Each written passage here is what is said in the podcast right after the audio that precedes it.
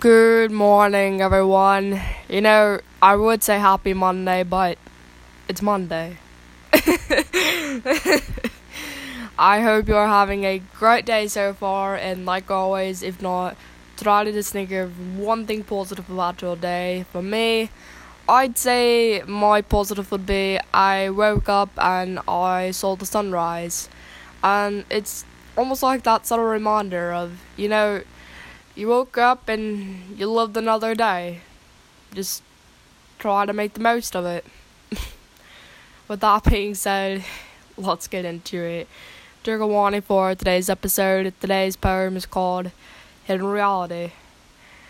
I'm not saying I don't want to be here, I don't want to be by myself. Ourself turns into himself, or he is lost in an illusion an illusion of this never ending oneself or one person. There is no plural to person, the people of this illusion that's a hidden reality. Across misconception, they try to find a connection.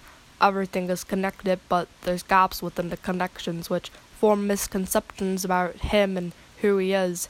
He tries to say, but this illusion isn't so well erased. For him, it has a face one that stares back at him in the middle of the night, where he looks down and tells himself to fight. Eyes that see body, but soul that sees heart. That sort of is a piece of art.